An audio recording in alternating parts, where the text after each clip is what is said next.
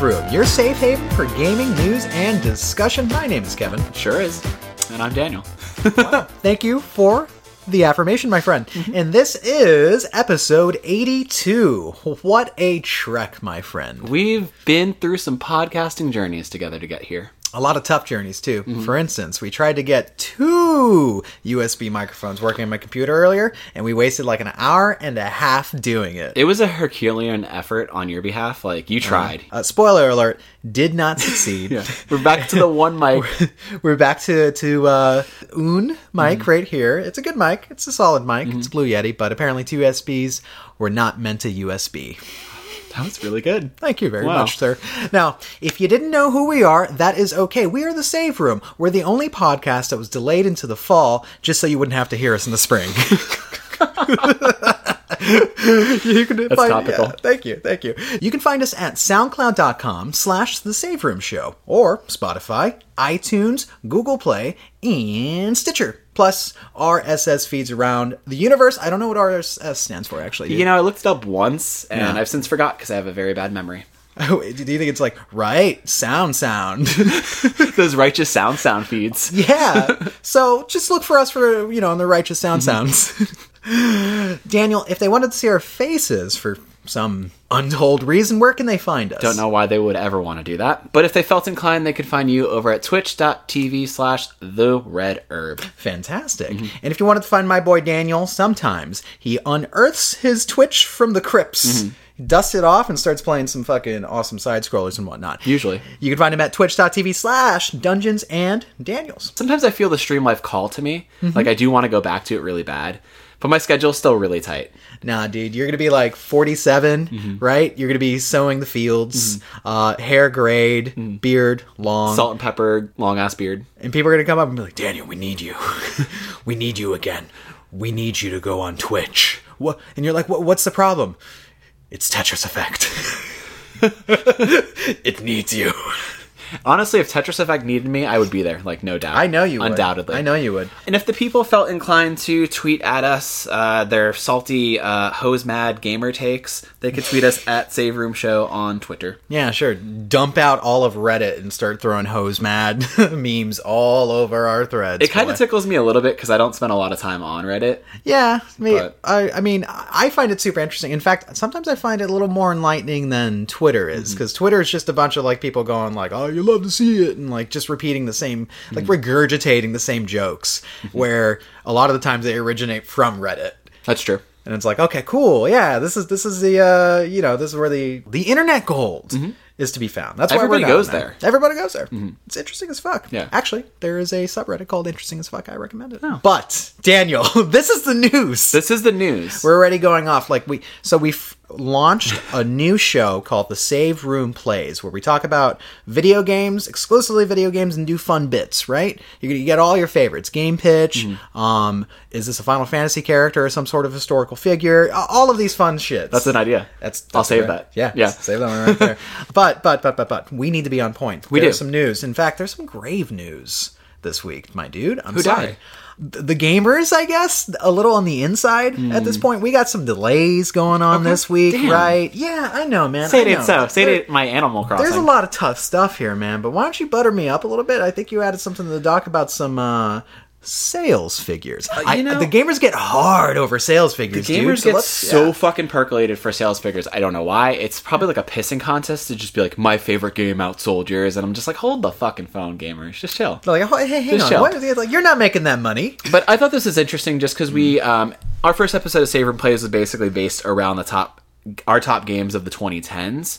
Um, and to follow up with that, we have NPD's top 10 selling games of the last decade. This list is a bit more homogenized and, and less interesting than you'd think. Oh, what, you know? what, do you what do you what do you, You would think like a game like Spider Man would be like perched at the Of top. Of course, you know? God, you God of Wars, Yeah. like of course, Super the- Smash Brothers. the critical uh, acclaim obviously means Anything. sales. That's what I would hope, You know, but it's not true. what, what do you mean? What's going on? The gamers just like Call of Duty. Like through and through. That's all they like. What are you talking about? Because that's what this list is. What are you talking Yeah. about? Let, It's let me let me start this list for you here, okay? The the big one. This is this is the one that trumps the the digital list and physical list year over year for some reason, just because gamers love it. Hmm. But number one on this list is Grand Theft Auto Five. Okay. I'm not surprised. I'm not surprised either. I'm not surprised. For some reason, like th- it's been in the NPD for like the last seven years. Most of the decade, it has climbed every sales rank. Because why do I think it's shipped like 125 or sold 125 million copies across like everything. Is there something going on that I don't know about? Like it's made out of like biodegradable CDs. Essentially, you put it in your PS4 after a while and just disintegrates like a graham cracker, Oh. and you got to buy another copy. Uh, number two on here is Call of Duty Black Ops. Good game.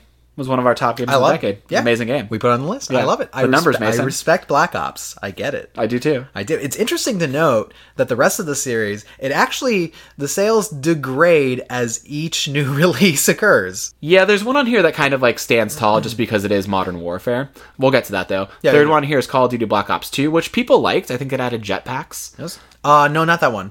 Was that But three? it, it was in the future. Was it three? Um, no, no, no. It was it was one of Troy Baker and Kevin Spacey, which I never thought they would ever be in a game together. Uh, okay. Uh, Infinite Warfare? No, no, Yeah, no, that might be it. No, Advanced Warfare. Thank you very much. Uh, There's too many much. Warfares, man. Number four on here is Call of Duty Modern Warfare 3, and that that makes sense. That game was dope. Uh, number five is Call of Duty Black Ops 3, which I didn't play. Hmm. I think four was the last one that I played. I don't remember it. Yeah, four was the one that had the battle royale that we got hard into. Yes. Three, I don't know which one that was. Oh, three was the one that um stole the Destiny Guardian powers. Oh, really? Yeah, so you could do things like, "Hey, I'm gonna I'm gonna shoot you with an arrow made of light." Okay, Yeah. that's kind of neat. Spice it fun. up a little bit. Number six on here, surprisingly, is Call of Duty Ghost. Huh? It launched when PS4 launched. It was a was a PS4 system launch. launch. title, Yeah, yeah. correct? Which is kinda um, crazy. and notable for being really bad. It wasn't good. Yeah. Oh no, it looked cool. It had a cool cover. It had a great cover. It had a great name. Mm-hmm. Such a wasted name, Right. and especially if, uh, it didn't have any ghost in it. Weren't there like PVE modes with like aliens and shit? Oh yes, I think I remember. it was weird. like Earth Defense Force bullshit going on. Yes, I remember that. Okay, number seven on here is Red Dead Redemption Two. That's Sh- quick. Shout out to Arthur Morgan. That was a dope game. Fucking two years, dude. Number eight is Call of Duty Modern Warfare. Or sorry, number eight is Call of Duty World War Two. I don't remember that one. That wasn't a modern warfare, man. No, it wasn't. It was, it was totally a past warfare. It was a little while ago. I'm, all, I'm, I'm like Dr. Manhattan. I live in every timeline. you know, all, all of the Call of Duties are happening to you at once. yeah, it's really intense. That's what it feels like, actually. it's and then the worst one is uh, COD Black Ops 4. See? So it literally goes in sequential order one, Hmm. Yeah. two, three, four. It just keeps on selling less.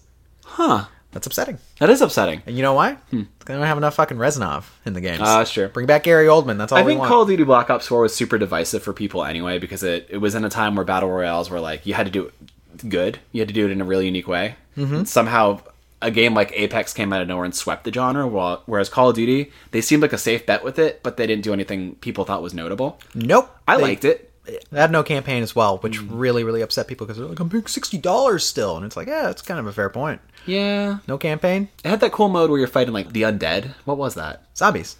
Very simply, it's called zombies. Yeah, and then they had different modes and different uh, time periods too. Yes, that's That correct. One of the zombies modes had Jeff Goldblum, but I know for a fact it wasn't Black Ops 4, and that's why it's probably at the bottom of the list. Makes sense. At the bottom most of the list is number ten, Minecraft. Minecraft. Minecraft. No shit, dude. You're a big fan of Minecraft I love Minecraft.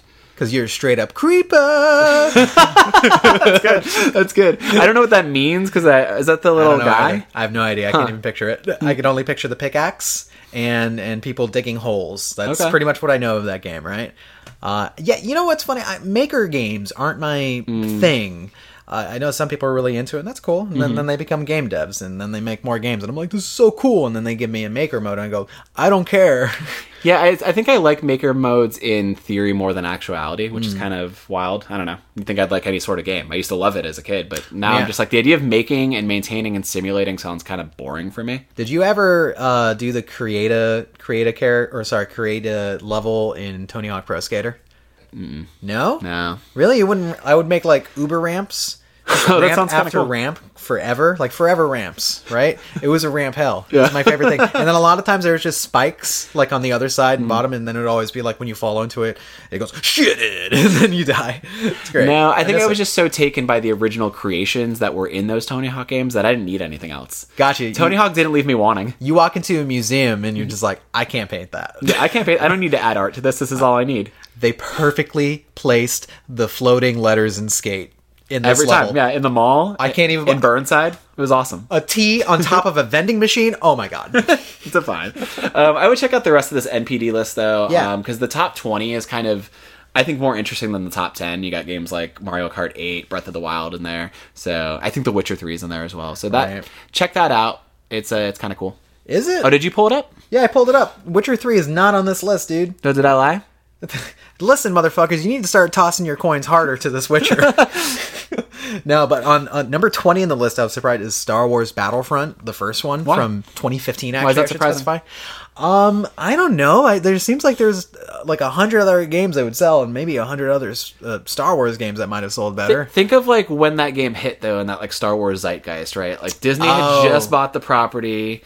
Um, the, Force Awakens came out that December. yeah, people were stoked for a new Battlefront game because it had been so long. Yeah, so there was just fervor for it. and they thought it'd be super good. And I enjoyed the game. Oh, I love that game. I, I, awesome. I do. I submit to this day. Okay, well, that's an interesting little listen. Breath of the Wild, I noticed coming up at number nineteen on there. Mm-hmm.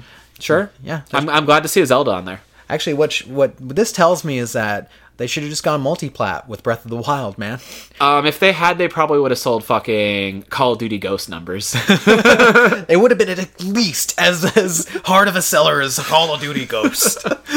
Actually, uh, that brings to mind there is a game coming from a different Japanese uh, developer, and they're porting it over here. But in Japan, somebody smashed their fucking PS4. They were so angry at this game. I forget the title, and it doesn't really matter. But this game apes Breath of the Wild's art style so closely that it enraged him. He was like, "Sony, you you fucking dishonored gaming," and like broke his PS4. He was so angry. Hold on, I want to look it fact. up because I'm interested now. That game's actually. I, oh, I know why it's in the news again because it's coming out for Switch as well. Gamer smashes PS4 Pro in protest of Chinese Zelda. Boom. That's what it is. Oh, it, it- so it's from China. Okay. Genshin Impact is an open world Chinese developed RPG for PS4 that was announced at E E3 2019. The first gameplay footage was shown off during the China Joy Gaming Expo recently, and some gamers are not happy. No, Yo, it does kind of look like that. It looks more anime. but it looks a lot like Breath of the Wild. I agree. It actually looks cool. Mm-hmm. I kind of want to play it. Fans are describing Genshin Impact as a shameless ripoff of Breath of the Wild because of the art style, cooking mechanics, climbing, world layout, and dungeons. Hmm. Yeah, that's about right. That's about right. Games can have that though, but it's just like if you're gonna mock the style. It's funny though. Hmm. When Oceanhorn came out, people were like, "Oh yeah, it looks just like Wind Waker," but people didn't care. They wanted it. They they were wanted like, it. I want more Wind Waker. Mm-hmm. Why wouldn't you want more Breath of the Wild? Well, I think it's because it's probably so coveted, right? Yeah. A lot of people. I mean, there was a weird time where we thought Breath of the Wild sucked. Like when it came out, people didn't like it. What? Oh no, I meant Wind Waker. Oh, Wind Waker. Yeah, yeah, sorry, sorry, sorry. I, I got lost in conversation. No, it's okay. Sorry, I've been getting You got high. lost in my eyes. I got oh, They're just pools of, of brown. he just started talking about Zelda, and, I, and it's like my mind went static.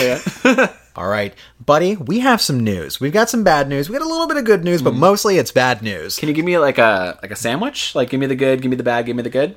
Um, I mean, I don't think it matters because at some point Mm-hmm. you are going to bite into a shard of glass. Okay. So I don't think it. Yeah, it's a mixture. Okay. So I got some gamer news for gamers here. Number one on here, and this is a this is a good one. We saw this coming. In fact, you predicted it before you knew it was confirmed.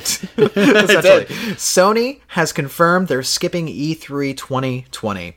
Now, for the second year in a row, PlayStation's daddy is skipping E3. A Sony spokesperson told GameIndustry.biz the following quote, After careful evaluation, SIE has decided not to participate in E E3 2020. We have great respect for the ESA as an organization, but we do not feel the vision of E E3 2020 is the right venue for what we are focused on this year. End quote. Man, that is a fucking breakup if I ever heard. Mm-hmm. Hey, you know, I I think you're like you're you're good. You're so funny. You're so funny. like you're good, but like it's. But we should see other people. But our relationship is not the right vision that I have for 2020. Instead, Sony says their presence will be felt at, quote, hundreds of consumer events across the globe, end quote, in an effort to make fans feel part of the PlayStation family. What does that mean? Like conventions? Like what? What do they define as consumer events? It means if, Gamescom? if you feel like you need Shuhei Yoshida to hold you, he will. You're part of the PlayStation family. Beautiful. Oh, you mean the other thing? Yeah. yeah. They're probably going to show up at, at like conventions and stuff like that. You know, do little uh, little pop ups and whatnot. Oh, I'm sorry, I'm using the wrong phrase. I think it's activation. yeah, it's the industry word. Here, here's the thing about this. There's some legacy going on here between Sony and e- E3. So it's quite the divorce, considering that Sony has attended the show in some capacity since 1995, where the company showed off the original PlayStation to North American audiences. Damn, That's son. big. Yeah. I mean, back then feels they bad. had to because they had so many odds against them. I guess now they feel like they're above it. Exactly. Mm-hmm. In fact, I love I love those stories around that. Uh, Console Wars goes into a little bit like Yeah. you know where they tried to work with Nintendo, and that's what ended up spawning the PlayStation essentially. And it's just like Mm-hmm. Yeah, because they weren't they like developing like a Nintendo with a disk drive. Exactly, and that's what eventually became the PlayStation. So they're just like, "Hey, we're showing up on the scene." Everyone's like, "Sony, this isn't a Walkman. You do, like, do you Yeah. understand this?" But it happened at E3. That's such a cool thing. Mm. I think you could find footage online of it too. But 14 fucking seconds after Sony made their statement, the ESA released their own statement. They had this planned. They come had on. They they probably knew for months that Sony was like, They've nah, known dog. since last year. like, come on, they've known. That's a good point. That's a good point. So, quote E3 is a signature event celebrating the video game industry and showcasing the people, brands, and innovations redefining entertainment loved by billions of people around the world. Gotta take a fucking breath after your run on sentences. Now, E E3 2020 will be an exciting, high energy show featuring new experiences, activations, partners, activations, exhibitor spaces, activations, and programming that will entertain new and veteran attendees alike. I'm, I'm pretty sure I got that right. I Yeah. copied and pasted that correctly. Yeah, yeah, yeah. Anyway, exhibitor interest in our new activations is gaining the attention of brands that view E3 as a key opportunity to connect with video game fans worldwide. Activations. End quote. Now, It's insane. they titled their their their response like, "Hey, in response to E3 not being here this year," Uh-huh. and like they don't really talk anything about Sony. They don't mention their name at all. They yeah, they like refuse to acknowledge it and they're just like, "We think we're the most important event in the entire world and that doesn't change just because one of the biggest companies in the goddamn industry has decided to skip out on us." I mean, it is Um, is a clapback to be like, yes, um, we are E3. Just because a big name has not is not participating doesn't mean it makes us lesser. It's like you're really overcompensating with all of this. I think it's actually them being self conscious in this. Yeah, they're instance, super right? self-conscious. Because I always say, if you have to say it, sweetheart, Yeah. it may not be true. I don't know. They So- haven't been looking good since the last one. they've been basically downtrending because they're having they have this identity crisis, right? Which is they don't know whether or not they want to be like an open consumer show, kind of like a PAX Mm-hmm. Or a that. Comic Con, which they've done, Yeah. or if they want to be a more closed doors industry kind of show, Mm-hmm. right? Like a CES, basically. And the thing is, you have different publishers that want to go one way or another, and Sony says we really want to be near our fans because we think like that's the best thing to do. Do they? Do they? Tell me your thoughts. it's just because like I feel like if they wanted to, they would have like held a PSX last year. They might have one Ooh. planned for this year. Oh my If they really covet their fans like that, why are they talking about the PS5 to Digital Foundry or like Wired or wherever they're talking about it? Mm-hmm. Bring it to the fans. That's what I'm saying. Like, okay, you can walk away from E3, but if you're gonna launch a console in when October is it November? When are they launching the PS5? uh, it's going to be this winter. Okay. If they're launching it then, they need to do some sort of consumer event for us. They do.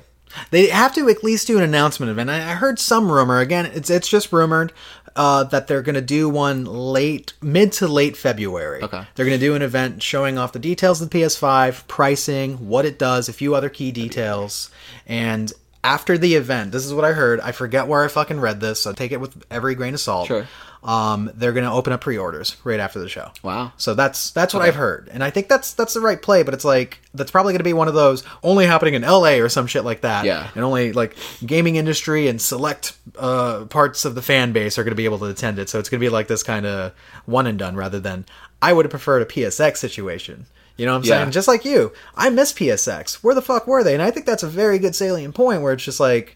If they're about the fans, how come they don't do shit about the fans? And in actuality, it sounds like it was just a fucking disagreement between them and the ESA Yeah. The price doesn't make sense, you know, something like that, or just like they looked at it and was like, we don't need to be here anymore. Mm-hmm. So that's that's what I've heard. They've they had some sort of disagreement. It's funny, like we always thought about it, like oh, they wouldn't, they wouldn't be there if they didn't have something to say, right? So what was it, E E3 2017 when they did their four tent pole things? They did Spider Man, Death Stranding, Ghost of Tsushima, Last of Us. Yeah. and fans were kind of like, this is it. This is we, we've seen this before, and I feel like after that, that's when they're like, okay. We don't need to be here if we're not going to show anything. But now I feel like they have stuff to show, so why not show up? I think I think the smart thing right here. Okay, yeah, they have their event in February, their reveal or whatever. They need some sort of physical thing for it before E3 if they really want to like knock the wind out of us and like wow us. Sure. Like I think that'd be smart on their end. Like get in there before E3, get their buzz hot before E3 happens, before like Google or Apple Arcade or whoever the fuck else comes along and like has a hype thing that's trending. Like Yeah, so they are- need to get in early with their console buzz. Are you disappointed that they're not coming to E E3?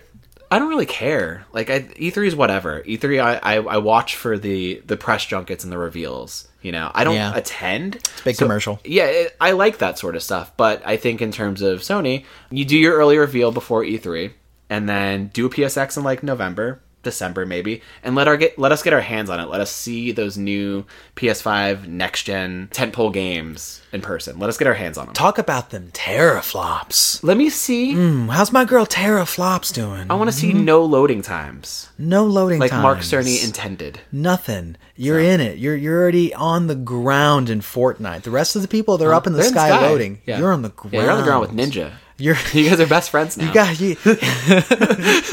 as long as you're not a female, you guys are best friends right now. Yeah, yeah, yeah, for sure. um, yeah, I don't know. What, what about you? Do you feel like I miss showman Sony.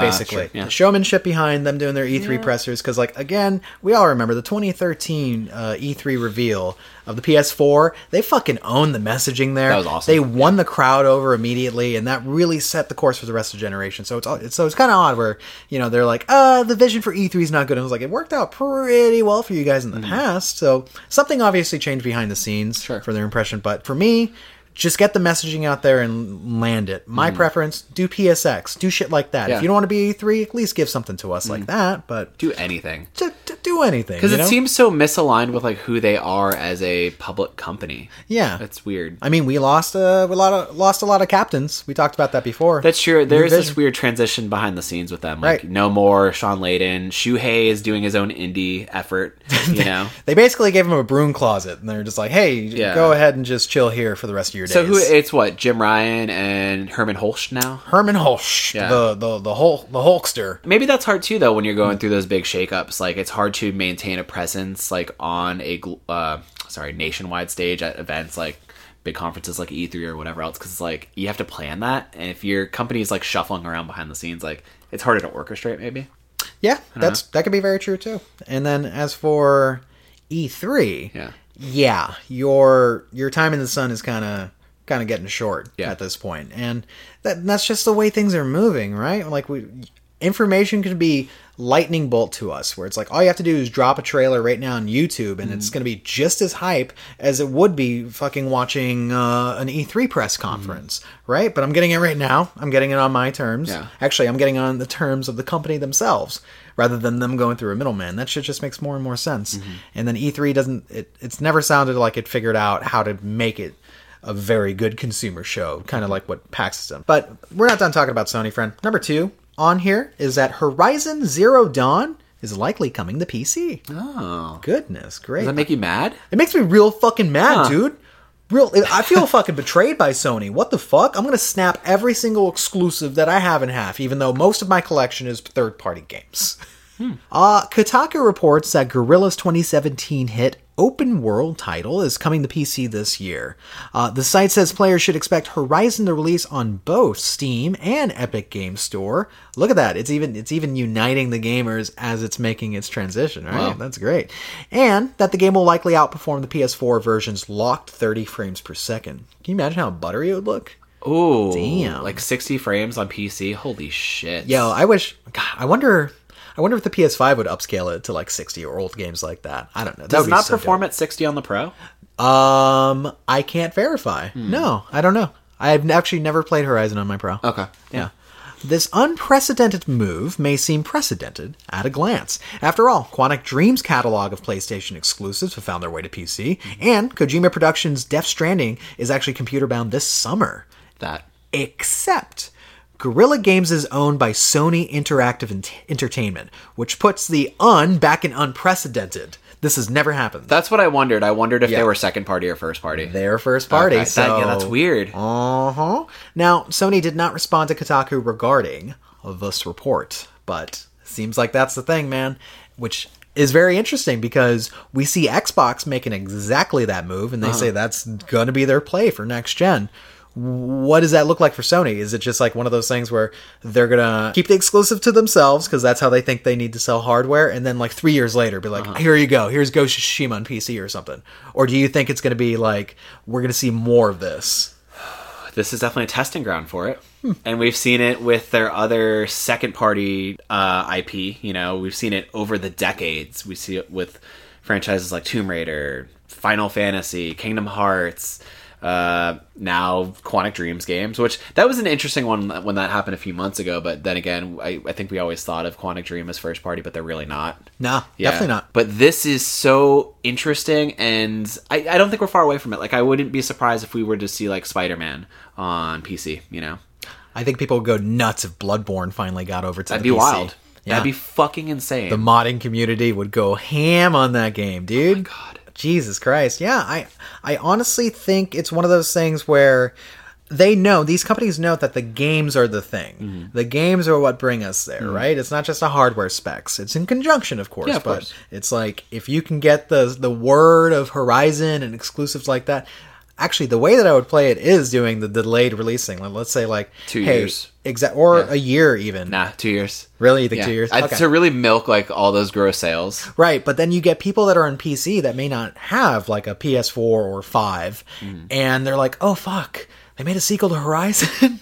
I really want to get that. Maybe maybe it's one of those kind of situations where it's bait. Uh-huh. Yeah. I'm a conspiracy theorist when it comes to these companies. No, well, it's smart. Like businesses know how to play the game like Yeah. that. They're playing fucking maniacal chess with their releases, and but th- that would be All a, that. a different mentality than what Xbox has going on right now, which is we we don't want we're not in the exclusive game anymore. no, they have nothing to lose. They actually have everything to gain from doing something like that. Like their partnership with uh, Nintendo, all the stuff they've been doing with them. Right. Like seeing games like Ori now on on Nintendo. Like Yeah, I don't think Sony. I don't think Sony would go exactly the same route. That that, that doesn't seem their bag, Mm. right? Just going like our console doesn't matter anymore. It- it- no, they've always been hardware oriented. Yeah. in that way, and they haven't figured out a good ecosystem for things. I, I think yeah, we talked about it. PS Now is not where it needs to be. If they figure that out, which looks like it's probably just going to adopt the Xbox Game Pass model for next generation. That seems smart to me. They'd have to. If they don't, it would be crazy. I'd be like, oh, you're doing the same same shit again? yeah, No, they dude. they can't get away with that because the catalog is so scant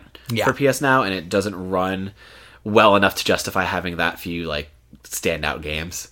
That's true. My thing is like we so we say that about Xbox, right? Like okay, they have these partnerships, but like only until recently have we seen like an Xbox game elsewhere, like with the the Master Chief collection on PC.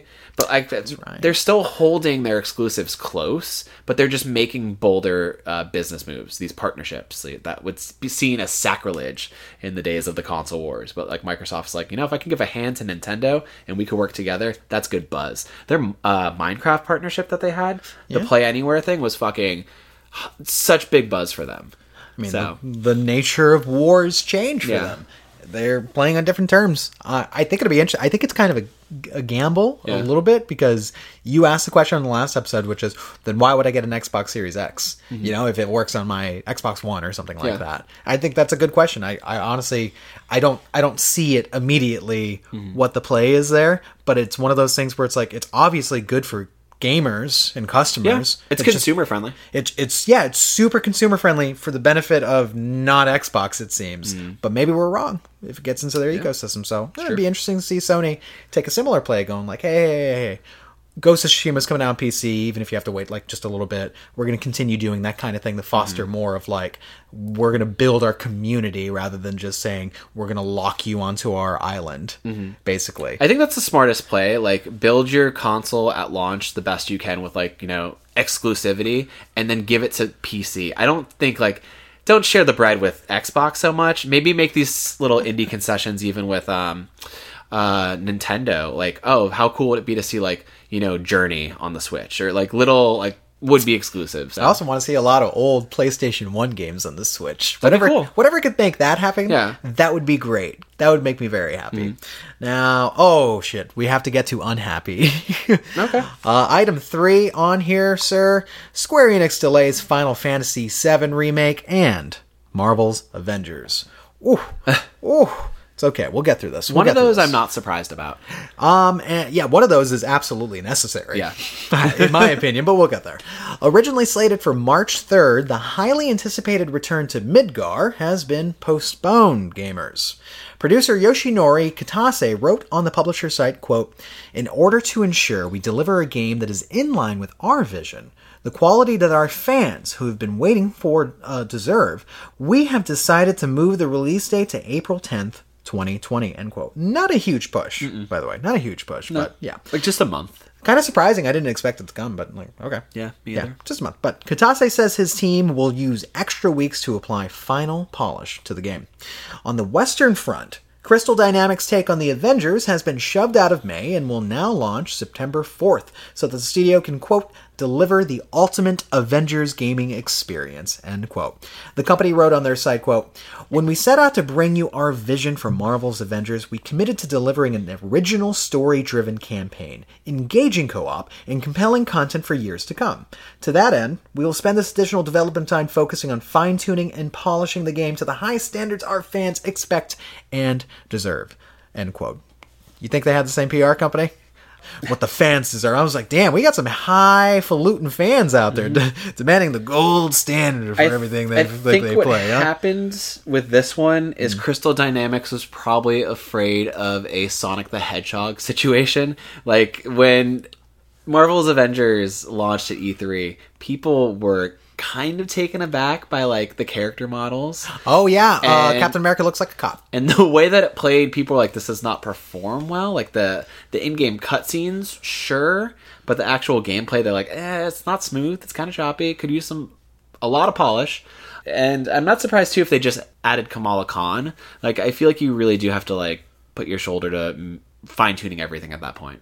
You know? Huh, yeah, and the thing is that I keep on forgetting, especially looking at the footage that we've already seen, Yeah. is that this is meant to be a game that they support for years. Yeah. by itself, it's not. It's not going to be on the on the same terms as like a Spider-Man. I looked at the game and I was like, this looks really not baked yet. I don't. No. I don't see the vision that these guys are talking. Like it's very rigid. It reminds me of like a PS2 era adaptation Mm, yeah. of a licensed game, which is like we're just going to have this rigid campaign and that's it. And I was like, oh yeah, there's co-op well, we haven't seen that, so how that, how's that work? Mm. And that makes me wonder, like, shit, this game needs to get delayed. I was hoping it got delayed. Yeah, I was it- too, 'cause, it like, needs more time. I I was not impressed by anything that I've seen from it so far, and uh, Sony and I'm sorry, Square Enix rather, and Crystal Dynamic would be Squeenix. be Squeenix. They would be uh, low to do what some other games of services developers have done, where it's like we're going to launch a game and it's not baked, and we're going to just kind of support it as we go because that's what we can do with the game of service. Don't do that here. Like deliver like a, a very good Marvel Avengers game out the gate.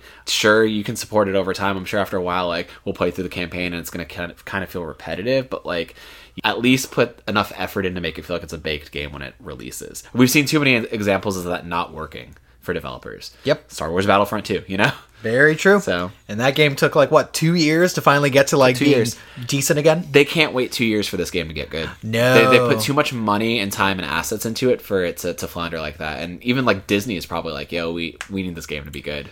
Especially So- since the precedent was set pretty fucking high with uh, Insomniac games over with the PS4. God, It's, it's one of the best fucking games of the generation, right? Yeah. Uh, Spider Man, I mean. it was one of the best selling games on the on the PS4, right? Yeah, that's true. So for this to kind of, you know, I, I'm I'm glad they've taken the time and looked Sure. and said like, hey, this needs more time, right? Yeah. This can't go out the door right then. That, and I think that's fine with Avengers.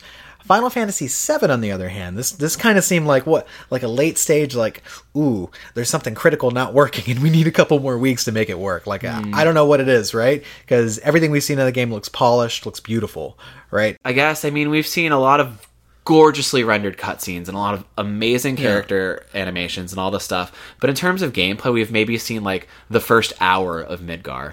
Like, there's so much more of that game that we don't know about. So they could have like a really baked out, like good first five hours of like a vertical slice of the game. But mm-hmm. there might have been stuff down the line that's like, well, what do we do when we're getting towards the end of Midgar? Like, it doesn't feel balanced, or maybe it's not ready here. Da, da, da, da, da. Like, th- I feel like that it was inevitable it was going to get delayed because you know a Square Enix game is always delayed these days. Look how many times has to be. 15 was delayed, Kingdom Hearts 3, you know, and that's okay. I'm surprised that like uh maybe it's for the sake of pre-orders, but I'm surprised they don't just like give you a tentative season. We're like we're aiming for spring 2020 Yeah. and just like keep it like that and Yeah. then and then a couple months before just be like by the way comes out April mm-hmm. 3rd.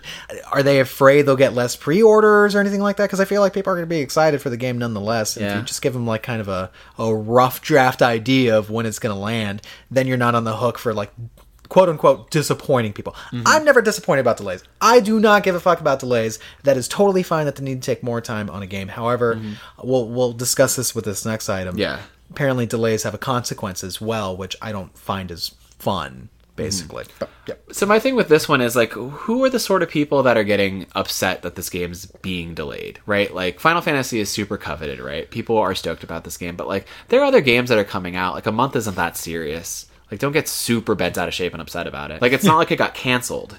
Yeah, that, that would be the worst. So like it's still happening. Just chill. and I, I, I do get it. I guess people have been waiting for Final Fantasy VII for A long A- time. a decade. No, they've been waiting for the idea of it for a long time. Yes, time. that's correct. like they That's only announced it in 2015. That's true. or maybe 2014, I forget, but like it something like that. that, yeah, yeah, yeah. You're right. So You're right. Can we talk about this though before we talked about that? Sure. Where this this and that? initially we thought Cyberpunk was still coming out in this window, right? And you thought it was so interesting. You're like, why would Square Enix delay their game to put it right on top of Cyberpunk? I see conspiracy in everything. Yeah. I spend a lot of time on Reddit. Um, I, I I wondered about it because I was I even looked up like the end of Japan's financial fiscal year would be March 31st, I believe. So it's like, what's it matter then? You're already going to be in the next fiscal year, 2020. Why April 10th in between, sandwich in between Resident Evil 3 and Cyberpunk 2077, rather than just like, why not May? Why not get like a month to yourself? Like, what what is it? You know, my point is, it companies are very strategic about the decisions that they make and release dates. Like, there's a lot going on there, probably more than I know. And I'm just like, man, you have to understand that Cyberpunk was going to eat this game's lunch Mm-hmm. in Western markets. Now in Japan, nobody's going to give a shit. Final Fantasy VII is going to be in the top of the charts for a thousand years. Sure.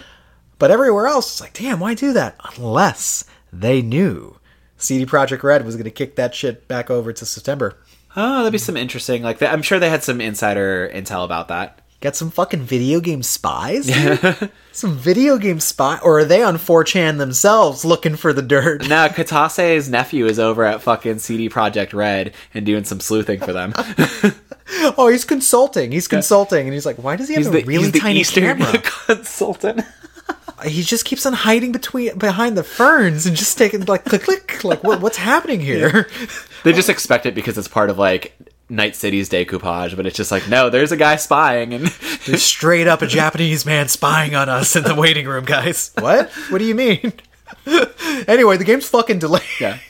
number four on here my friend cd projekt red has delayed cyberpunk 2077 by five whole months wow, That's a Are you wow. surprised by this one? yes actually i I'm not. i thought it would happen but then again shame on me, right? Hmm. Witcher 3 got delayed like what, 4 times? Yeah, at least. Okay, well, it's fucking considered one of the best games ever goddamn made. Sounds like it was fine and the gamers were okay once it came out. Yeah, no, to- Right. totally. And I think that's what they were trying to ensure that like they released a game that was like delivered on every front for them. The good times just keep rolling away from us, it seems. Adding to the high profile delay pile, The Witcher 3 developer Cyberpunk 2077 has slipped from April 16th to September 17th. Will you live? Games keep on slipping, slipping, slipping. Into the ocean. I don't know what the gamer ocean would be. Anyway, CD Projekt Red's co-founder Marcin Iwinski and studio head Adam Badowski said the following in a Twitter statement. That's how you oh, know it's real, how- dude. yeah. That's how you know it's, not real. if it's not on Twitter. And if you don't have a check mark, it's like it's like I don't even hear you, right? Now, quote, "We are currently at a stage where the game is complete and playable, but there's still work to be done. Night City is massive, full of stories, content, and places to visit. But due to the sheer scale and complexity of it all, we need more time to finish playtesting." Fixing and polishing. We want Cyberpunk 2077 to be our crowning achievement for this generation, and postponing launch will give us the precious months we need to make the game perfect. End quote. Though the new date has the game rubbing elbows with the release window for next gen consoles, Cyberpunk 2077 is only coming out on PS4, Xbox One, and PC still. According to VG247's Sherif Saed, the developer called an emergency press conference with its shareholders because Cyberpunk getting delayed is like the Challenger explosion of the video game world. when asked by an, invest- an investor if the delay would force the team to crunch, joint CEO Adam Kiciński replied, quote, to some degree, yes. End quote. He went on to explain, quote, We try to limit crunch as much as possible, but it is the final stage. We try to be reasonable in this regard, but yes, unfortunately. End quote. Daniel, Daniel, Daniel. That's the thing that made me think. Where I was like, "Hey, I think delays are good," and I had it in the back of my head, my optimistic, stupid head, Dumb baby head. my dumb baby head with my soft, soft brain that perhaps a delay meant that teams didn't have to break their backs to get it out the door. That the delay meant, hey, we're going to miss this mark because we just can't uh, feasibly do this without burning ourselves out. But instead, I'm finding it out, and a lot of game dev Twitter is speaking out about this, saying that every delay means crunch. It means more more crunch. Crunch, crunch, crunch. And if you're unfamiliar, I remind you what crunch is. Crunch is basically extended periods of overtime where toward the end of a game, a company forces its employees to commit to this, and it actually burns people out mm-hmm. emotionally, physically, and even fucks up their personal lives because they don't have one. They're working all the fucking time, mm-hmm. like an exorbitant amount of hours, like 100 hours a week, something like that, right? So I hate to, I, I hate to think that it's like, oh, okay, that means five months of crunch for the studio. You read Blood, Sweat, and Pixels though. Like you. I did. So here's the thing. Like You're like, you're not stupid, right? No, like, but you. This is how I it know you didn't go to school, but you read Blood, Sweat, and Pixels, so like you know that like okay. In the case of The Witcher Three, right when they were kind of crunching and delaying that game, like every time they delayed it, meant they were still crunching to that deadline, like working around the clock, hiring more people to do the shoulder work, rewriting, doing this, this or that. Just because they're delaying it doesn't mean they're finishing it in the same vision. They might be changing things, they might be like rewriting, they might be doing this or that. So yeah, I, I'm not completely surprised. Well, There's a quote from that book. I'm sorry, I'm paraphrasing. I remember they said, even if you have nine people making a baby, it still takes nine months to make a baby. Yeah. Like, no matter how many people that you burn against the clock to do this, it, it's not good. In fact, they there, there's been studies that prove extended periods of crunch don't lead to more efficiency out of your team. In fact, they You're just burning them out for a longer timeline. exactly doesn't that make sense? You're making these people fucking tired. So that shit sucks. That like no, it does. again and it always i hear from industry leaders and it's like is it the what is it is it the expectation from the gamers to Mm-hmm. release this super quality product like maybe it's a little bit of that Maybe. I mean, toxic expectations, right? that's a very toxic expe- expectation for me i would not give a fuck if they're like hey we need until 2021 Mm-hmm. for cyberpunk i'd be like okay take it would that make would that piss people off well the answer is yes It has. But you need to understand when it comes to video games, Mm-hmm. when it comes to thinking about people are burning themselves out making something versus me really wanting something, Mm-hmm. I'm always going to side with, hey, you should treat people fucking humanely. Yeah. That's it. Like that's my thing. Like, Like, there's no conversation to be had about that. Like, treat them humanely. Let the let them work at their rate. yeah, and maybe maybe that's a different mentality, but it's like for me, it's like I don't care if I pre-ordered it. I don't care how excited mm-hmm. I am for it. If they tell me that they need to slip it into next year because they're not, they refuse to have people working hundred-hour weeks, mm-hmm. fucking coding coding balls on a horse, Yeah. basically divorce horse. That's back. it's back. uh, no, fuck that, right? I I know I completely completely agree there. Um, my thing is like okay, games have been rushed before, and those games that get rushed, I'm never pleased with the outcome. Sure, there have been situations where games have been delayed and there's still something wrong with them, but I think we still get a higher quality, higher polished game by them doing that, by them giving themselves time to be like, hey, this isn't ready. In all fairness, let's push it back. We see it happen all the time, you know. Even even a game like Destiny, right? That game was delayed a bunch, and when it launched, people could still say it wasn't feature complete or it wasn't quite what it is in its end game, and people were disappointed with it. But it's like I couldn't imagine what it would have been like before if they had tried to release it sooner. It would have been like a beta version. Like, Yeah. give the devs the time. They're working on a product that they obviously love. They want it to be of the highest quality for the fans because they want it to be something that they can share in its best form. Because like they know they love it and they want you to love it too. Uh, they don't want to rush and release you a bad product. I don't think anybody wants to do that. If anything, publishers want you know developers to do that so they can move on to the next thing. But you know, I don't think any developer wants to like you know skirt on development or, or push along their product sooner than it's it's ready to be pushed. How about we get the perspective of, of a developer? Yeah. Um, Jon Riesenbach actually took to Twitter. He's a junior producer at Sega, and he localized all of the Yakuza games uh, for North America. He actually said, "quote Disappointed to hear various game delays are resulting in more crunch for devs. Unfortunately, this is common industry practice, and unless we demand fair, healthy working conditions for game developers." It always will be. Devs are people, not tools to be used and thrown away. End quote. And that's how is that a disagreeable thing, right? Hmm. Like n- my excitement for a title should never outweigh that ever. Unfortunately, I, I look just looking online. Like I have Twitter open here for that one uh, statement from CD Projekt Red, and just seeing the replies to it. Like there's one, there's one dude talking about how he's so pissed off because he's like, I took holiday to play this game, and he's like, Nah, I'll probably watch streams, but I have no holiday left. So for me, it's impossible to play this game anyway. And I'm like, uh, oh okay why, why do you feel the need to tell a developer that you made a personal choice Yeah, to, to take, this time off. That's on you, dog. yeah dude and just like a lot of people getting there just getting pissed off and i'm like you need to stop with it like one guy uh y'all stated at one point you didn't want to put a release date on it until it was ready and then at e3 you did put a date on it what the fuck happened um it's not ready It's not ready. Like it's fucking simple, dude.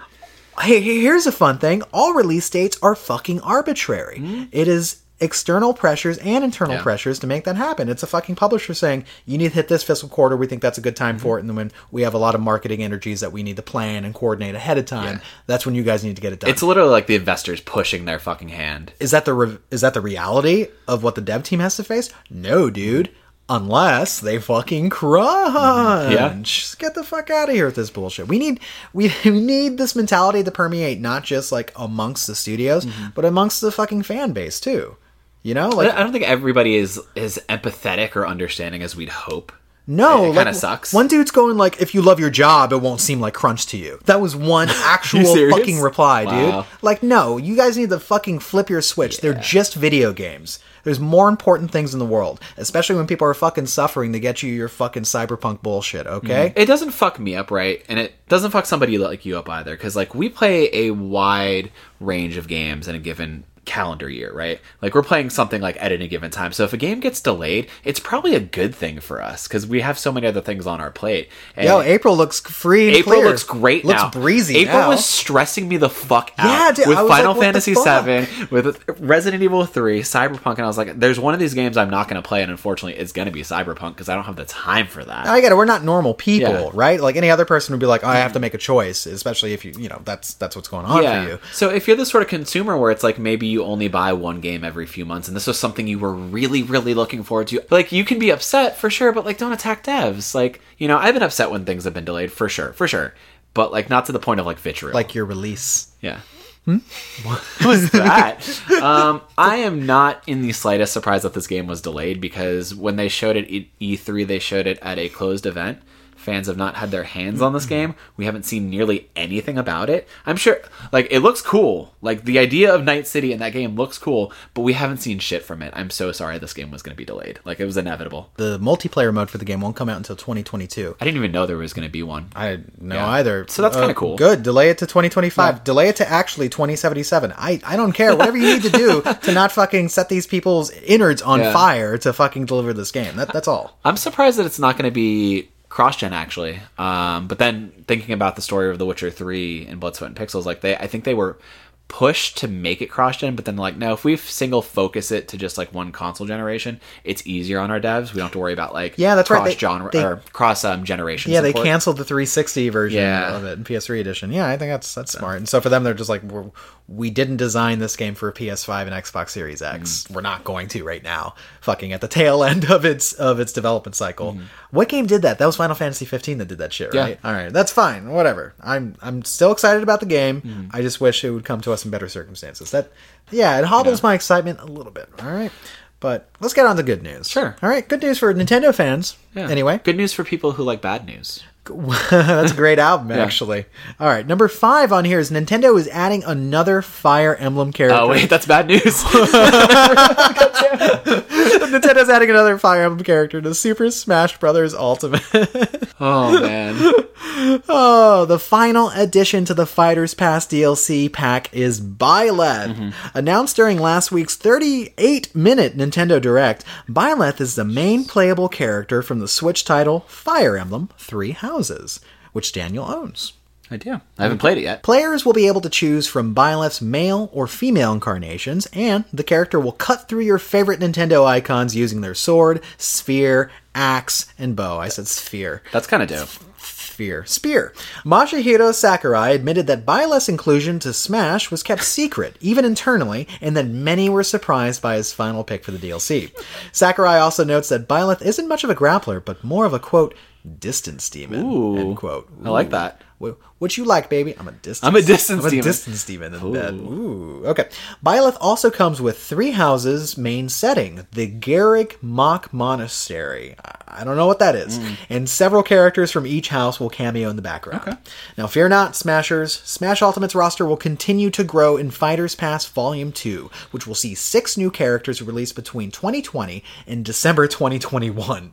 That's a long time. Yeah. Sakurai told fans that all six fighters have already been chosen so they can fuck off from his Twitter mentions. Nintendo also announced a DLC expansion is coming to Three Houses called Cindered Shadows. The DLC inadvertently turns the game's title into a misnomer by focusing on a secret fourth house called the Ashen Wolves. Cindered Shadows is included with three or maybe four houses, $25 season pass. Yeah, they have to change the name now. They have to change the name. It's a dude. lie. Yeah, it's fucking phonies over there at Nintendo, right? now, um, I feel nothing. I feel nothing. I'm not a Fire Emblem guy. I haven't really played any of them.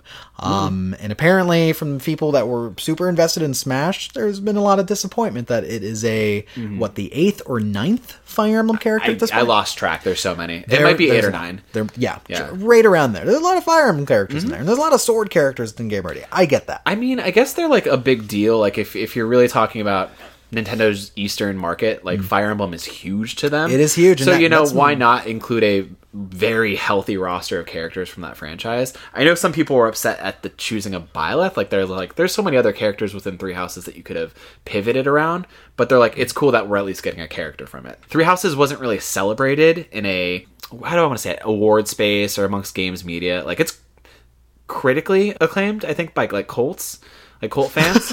no, no, I think by Colts. no, it's, it's critically acclaimed in a cult sense.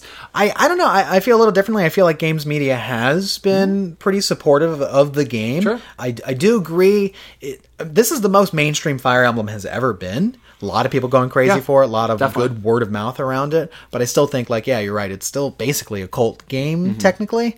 Um, and it didn't Mm-hmm. Here. it didn't win much at the uh, Game Awards, right? No, it was up for a bunch, which was it was cool to see it up for awards. Like uh, I've heard nothing but really really cool stuff about that game. It's apparently really long, and each of the three campaigns is very substantial, and there's a lot of high replay value. And it's supposed to be like immaculate in, in terms of the the Fire Emblem Emblem, uh, you know, titles, but like I don't know, I haven't played it. Um, yeah. I don't have the Smash season pass, so I don't care what characters you put in the game at this point. Like, it, it it's not for me because I don't have it. Um, I think they're making interesting choices, but you know, if if this is what Sakurai wants to do, let the man do what he wants. He's Let been working on he this game for like a hundred years. He let gave him live. you he gave you the best uh, Yeah. Smash Brothers game in in existence. like really though. You know, leave him alone. I think it's interesting how they're kind of like pumping like little bits of support for other franchise franchises that we might want. Like um, Cuphead is now um, uh, what do they call him? A me fighter. Yeah. Um, which is pretty dope. There's an Assassin's Creed character, so he's like trying to like really kind of spread the support out for every sort of fan. But it just you know it's a bummer when a main playable character comes along and it's not what people are looking for. You know. I mean, it was so this. sorry, but the numbers there Mm-hmm. Are always going to be uneven. There is one character on everybody's mind, and there's actually only going to be one choice that makes it into the game. There's like so there's 500 characters that people would love Mm-hmm. Yeah. to see. One's getting in there. You're gonna be disappointed. Mm-hmm. Sorry. Just let him do what he wants. It Yeah. probably it looks like a fun character. I, I saw the video and I was like, oh shit, actually looks fun. Looking back on the first season pass for Smash, it's super interesting. I like every decision he's made so far. Joker, Banjo Kazooie, Terry, the Dragon uh, Quest Warrior, Hero. Byleth. Like, so these are really cool choices. Like, you know, it's not like we're getting. Uh, you know, people would want Waluigi, obviously, but like we're not getting carbon copy characters. We're getting like really dynamic characters from franchises that haven't had representation yet in Smash, and that's awesome. Yeah, it could have been just a thing of Echo Fighters. It's Exactly. not. It's yeah, not. it could have been another Dark Samus. And know? it's not just the fighters; it's fucking new levels and music too. and that's awesome. a lot of content. There's so much content and thought that gets put into every character, and you got to figure too. Like he also has to rebalance the game for it too. So like, there's work happening. You know, he's not just putting in a character and not thinking about it. Like he's really thinking about how to redesign the game around each new character he puts in. Can I ask you? Uh, do you think that there's one person at that studio responsible for making a new Kirby model for every new character that's added to the game? They're just like, Yeah, okay, that's one uh, guy's job. Do I put a blue wig on on him now? Fuck. Do I give him the sword or do I give him the bow? God. fuck. Damn it. God, what if they put fucking Bowsette in the game? What do I do then? what, what, what, happens? but yeah, I don't know. I'm not. I'm not fucked up about it. I'm not fucked up about it Nobody either. can be fucked up about it. But Get- apparently, the, the internet they're they're memeing really hard on it. You know, they're all like, mad. hose mad. it. who's mad? Yeah, cool. I'm not I- mad about it though. I don't. Yeah, I'm fine. And it's probably easier to get a Nintendo property character in there Yeah. than doing another third party, right? Mm-hmm. It's probably so much red tape, and that can impact like over time. What if you can't download that character like fucking ten years from now, and everyone's like, "Fuck, Sure. Banjo Kazooie was in the game, right?" And it's like, it was so long ago, no one remembers, child. like, what if it's one of those? You don't want that, right? No, not at We all. lost Scott Pilgrim that way, dog. That that's a very good point actually. Yeah. Like you you maintain the right to keep your intelligence, your your properties rather, um, and by doing it that way, doing it first party. Um, I, I mean, I think Banjo Kazooie will probably stay in Smash regardless. like, yeah, yeah, of course. I, I don't I don't think I've ever seen a game depatch characters like that. No, yeah, me neither. Actually, weird. I've only ever seen like Rock Band do it to certain songs because like the rights got fucked up or whatever record label went down in flames. Mm. That's that's way different though. Like the, Super different, The yeah. copyright and, and licensing for music is so fucked sometimes. It's complicated. It is complicated. Yeah. Yeah, they have entire lawyers for that. All right, number six on here. I got another bummer, but it's it's better to know. It's better to know than to hope. I think. Sure. Right? Do you agree with that sentiment, Daniel? I believe whatever you tell me sometimes. You once convinced me that I had to bring my own doors to the state of Washington because they don't provide them in apartments. fact. I You told him convinced me of that. that. I told him that at the beginning of the drive and just forgot that I told him that. And then when he got here, you just like, wait, wait, there's doors. Do- Wait, what, what was the first thing that you told me when we pulled up the driveway? Was like, I guess we gotta go Home Depot. I was really upset about it because find some doors we moving like. is stressful as it is, and that's where it got me in a point of vulnerability. Like moving stresses me out. So you told me I have to like worry about doors, and I'm like, fuck, I didn't think about that. I was like, I had to plan like six hundred dollars aside just for doors. Why am I like this? I don't know. Number six on here. Left 4 Dead 3 is absolutely not in production. Hmm. Motherfuckers. I'm not surprised, but motherfuckers. Anyway, in a statement provided to IGN, the McDonald's of gaming websites, Valve put the kibosh on rumors that a third Left 4 Dead was in development. A Valve representative said they have seen rumors regarding the potential sequel, but they say it's all misinformation. Quote, We did briefly explore some Left 4 Dead next gen opportunities a few years ago, but we are absolutely not working on anything L4D related now. Mm, haven't for years. End quote. Despite all appearances, Valve hasn't completely abandoned making games in favor of rolling in Steam money. In March, the company will release Half Life Alyx, a VR midquel to the acclaimed franchise that put Valve on the map. Meanwhile, Turtle Rock Studios, the developer that first created Left 4 Dead, is working on a spiritual successor to the franchise called Back 4 Blood, which will release on a day during the calendar year. I- I'm trying to say I don't know. We have no idea when We that's have no idea out. when that fucking game's coming out. Okay. Um good to know. Yeah. I think Valve spends more time telling people they aren't making games Than actually making games, yeah. games. Yeah. That's that's interesting. Is that the look you want to put that put out there? Um Just be like, I don't know, maybe scratch like have somebody on on camera scratching their face with, With three three, fingers. fingers. up, just like I don't know, perhaps. That's it. It's like when they revealed Call of Duty Black Ops 4 on somebody's hat. yeah, like just like little subtle things that are kind of not that subtle. exactly. But uh, Um, no, that's a that's a bummer. I miss Left 4 Dead. No, I do too, but like once I heard they were working on um, Back 4 Blood, or sorry, Back 4 Blood, um, I didn't think they'd be working on Left 4 Dead anytime soon because they're working on a successor. They're working on something different. Well, well, I mean that's not Valve making that Yeah, game, right? Turtle Rock. Turtle Rock, Yeah. Turtle Rock. Yeah, Turtle Rock. Like I guess they made the game and then walked away, and then they didn't make part two. It's a weird legacy that Valve had there. Yeah. Like they published the first one, but made the second one, Okay. and then decided to let the brand die with them. Yeah, which is disappointing, right? Mm. They do that a lot though. Portal, Half Life. Yeah, yeah. yeah. Well, Uh, Half Life's Team coming Fortress. back. Half Life's coming Yeah. back. Do you think they'll take an interesting walk with Left 4 Dead though? Like, it, so say Half Life Alyx, right, is a huge success on the VR front. Do you think we'd see like a VR Left 4 Dead? I think that would be such a disorienting game. No, it would be. It, imagine it's not fast paced though, right? Imagine Uh-huh. like you're just kind of exploring that world, and then like maybe towards the end of like the experience, you have like an encounter with like a really fucked up zombie, like maybe a witch or something. I I guess they could do a VR experience. I thought they did a Portal VR thing a, a while Uh-huh. back. I'm not sure. I know their fucking Index, their VR headset, is the most expensive thing ever. I feel like they're gonna shift and really try and support that kind of hard. I'm actually interested. How much is the Index right now? Hmm. Yeah, I would I would like to one day see Left 4 Dead 3 obviously, and I want to see what it looks like in today's like multiplayer ecosystem. Do you just do what you've done before or do you try and do something bigger and sprawling and more intense or do you try and adopt like the Destiny model? Ooh, Left Five Dead. Left 5 Dead. Have five people Oh, yeah, I didn't co-op actually- yeah. blasting. Yeah, yeah, changes the whole game, right? Hmm. I, I I don't know. I actually don't know what a modern Left 4 Dead would have looked like. I I think the game was fine because it was such a simple focus Yeah. of work with four people to blast through Hmm. an incredible amount of zombies until you get to the end of the level, get to the helicopter, Yeah. get to the escape, and it's broken up in four segments. It's such a simple design and it works. Hmm. It so really well. worked well. So I, I wouldn't have changed anything. I was just like, just actually- fucking throw some new graphics on this. For that basic like setup for each level and act like for it to play differently each time you sat down with it because like it's Yeah, the director system was the thing that, Yeah, that that basically orchestrated. Uh, if you guys were doing too well, it was going to send like fucking three tanks at you. you know, it's probably one of the smartest AI systems I've ever seen. oh god damn. That's why I was just Um, like, just make a three, and it's the same thing. What other game tried to do that though? Uh, was it Middle Earth? Does Middle Earth have the AI system? It's got well? a nemesis system, but it's not necessarily like a like an orchestrator that that sends shit out you uh, sends shit out to you Mm-hmm. based off of like how well you're doing and ramps up the difficulty. So Mm-hmm. I don't, it's a little different, but yeah, we don't see that much like clever, unique takes on AI systems that are like behind the scenes kind of things that affect your gameplay. Mm-hmm.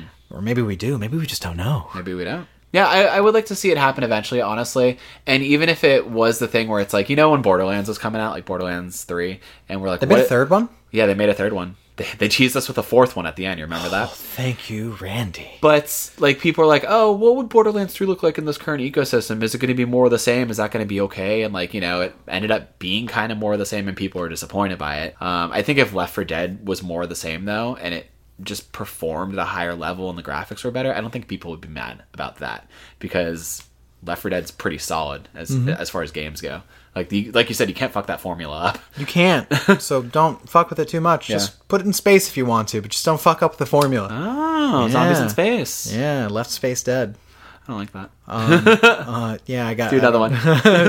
Um, space space for dead. Space for Dead. Space for dead. There we go. Fantastic. Okay. Make space for dead. Uh, back to blood. what, what is the name of their fucking game? Back 4 Blood. Oh yeah, yeah. Bordello of Blood, the, the Turtle Rock Studios game.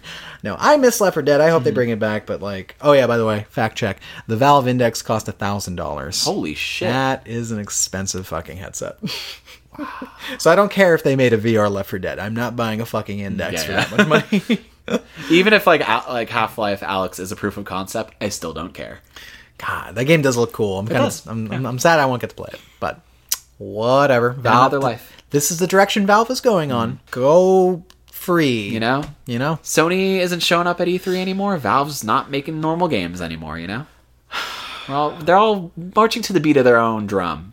It's all just going to shift to battle royales. Hmm. That's it. That's going to be the only game. Actually, we're all going to be in an actual battle royale. Yeah. Like one day just dropped into the center of it, fucking like the movie Battle Royale. That's that's the next E3 actually. Like we're all gonna go. We're all gonna have like you know uh, media badges and show up, and ESA is gonna be like, oh well, sorry about the thing where we leaked all your data, but now you're in a battle royale, so fight to the death. They lock you in the LA Convention Center and you have to battle. oh, uh, what do I got? Uh, uh, use a part of this activation. Well, I think that is it, my friend. We got through the so, news. We yeah. talked about what the what the gamer lot of delays. woes, what the gamer woes and the the mad hose. Here's the thing: uh, are this I think the only one, only fan base that's winning out of all this right now is the Animal Crossing fan base. they are standing tall and mighty. Isabelle has her her bells, and she's like, everything else got delayed. We're still fine. Oh my god, that game has just been gaining in strength. It now is. that you think about it. It's I- gonna smash sales this year. It's gonna outsell everything. It's gonna except Call of outsell. Doom Eternal. It's gonna come out the same Oh, for day. sure. Yeah, it's just gonna be buried. No, undoubtedly, like we'll talk about this on Savor and Plays for sure because Mm-hmm. we have some. Like, we're gonna have a, a little bet, Kevin and I. On Oh some, some yes, things. yes indeed. But I think Animal Crossing: uh, New Horizons is going to be one of the best-selling games of 2020. Like, I would not doubt it. Top it. 10. Actually, I would not doubt it. I'm even kind of like, what's the hubbub, bub? like, I, I, I, I- should we get a house copy? Should we just maybe get a house maybe. copy, dude? I wouldn't be mad about that and just put it in like the living room. I feel like it would be this kind of uh, anthropological experiment Mm. where I would have to like have a notebook for every play session, and I was just like, well, a gentleman by the name of Mister Nook uh, has put me on the hook. I think that might be cool. Yeah, that oh, right. that could be fun. That would be the new Twitch series that I do, basically. Kevin Crossing. Kevin Crossing? See, have you ever played one before? no, never. Okay. yeah, have you? Uh, I played a little bit of the GameCube one. Yeah, and it, it was cool. I mean, again, like we talked about, um, what was it, Minecraft? Like those games don't really appeal to me anymore. Simulators, like, um, I really wanted to get in a Stardew Valley, but even the idea of like micromanaging and simulating, like, I was just like, ah, it doesn't seem like it speaks to me right now. Yeah, well, I still think it's going to be a smash fucking hit. Of course. All right. Well, thank you so much, my friends, for listening to us. By the way, if you want to support us, uh, find us on Twitter again at, at Saved Room Show. And if you could give us a nice uh, uh, a rate, I think, like like you would a car, that would just be fantastic. You can rate us on Twitter. uh, probably. Yeah. Sorry, I just jumped to a different thought. you did. Rate us like you would a car. Yeah, check the Kelley Blue Book value of the save room. Not looking too good. it's been rough. Yeah. All right, guys. Thank you so much, and have a wonderful night. Good night, gamers. Unless this is the morning when I release this episode. Mm, it would be.